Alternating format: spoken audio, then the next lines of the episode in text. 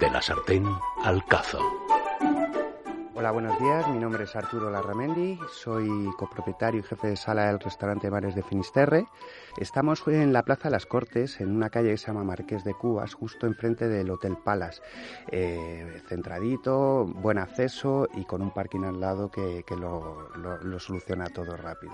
En Madrid, sobre todo, que el aparcamiento es complicado. El restaurante empezó, en principio, con una idea gallega.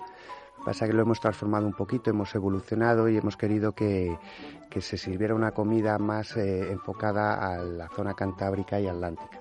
Entonces hemos abierto el abanico, tocamos zona de Asturias, País Vasco, Santander, algo de Portugal y Galicia, por supuesto, que es, es la madre del restaurante. Pues Mares de Finisterre servimos, aparte de pescados de calidad de primerísimo orden, eh, buen marisco, nos vamos a Asturias, buenos guisos, buenas fabadas, cachopo, en Portugal los bacalaos, el dorado, el brás. Eh, tenemos nuestras variantes también que, que preparamos a nuestra manera, por decirlo de alguna forma, y, y sobre todo eh, el género de primera calidad y, y producto de primera. Es lo que más trabajamos. Guisos tradicionales, eh, elaboraciones sencillas, pero con toques modernos, guarniciones bien acompañadas, espumas. Vamos a empezar a tocar algo, a lo mejor las gelatinas, eh, modernizar un poco la cocina gallega, que es complicado, es muy complicado porque son platos muy tradicionales, y, y darles, ponerlos en el siglo veintiuno, esa es la idea. Este plato es un plato que, que pertenece a, a Ricardo, que es el alma mater del restaurante. Su abuela preparaba este guiso, es un guiso de sepia. Eh, nosotros lo llamamos en carta el guiso de chopo de la abuela Adela. Eh, ingredientes para cuatro personas, pues un kilo de chopo, que tiene que estar sucio, dos dientes de ajo, media cebolla grande, medio pimentito verde, medio pimiento rojo, una cucharadita de pimentón, dulce si es posible, trescientos gramos de guisantes, quinientos gramos de patatas, aceite de oliva, sal y pimienta. El chopo sucio eh, es sencillo.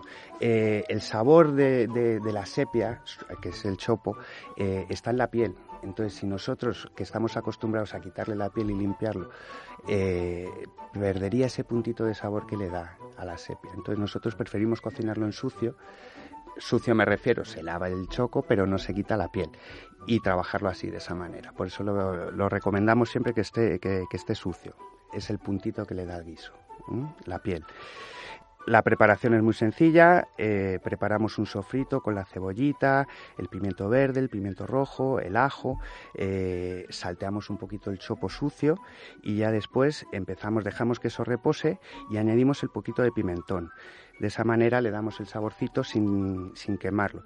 Lo dejamos guisando con un poquito de vino blanco durante diez o quince minutos, retiramos, preparamos la patata a medio cocer y ya después añadimos todo. Le dejamos media hora de guiso y así se prepara. Es un plato muy sencillo, pero con un resultado final exquisito, exquisito. La verdad que queda muy rico. Y, y bueno, a la hora de servirlo, pues lo interesante sería acompañarlo con una buena cazuela, que lo compartan dos personas, lo servimos en mesa y acompañados de un puntito de guindilla. Una, una guindillita que le dé ese punto picante, yo creo que sería lo suficiente. Y ya está, y pan y cuchara, no hace falta nada más. Disfrutarlo y, y comérselo todo, y que dejen el plato limpio, es la verdad. La abuela Adela lo hacía todo muy fácil y la verdad que con resultados excelentes. Nos encontramos, como he dicho antes, en Madrid, en pleno centro, en la calle eh, Marqués de Cubas. Esto está en la Plaza de las Cortes, enfrente del Hotel Palace. El teléfono de reserva es el noventa y uno, cuatrocientos veintinueve, dieciocho noventa y nueve.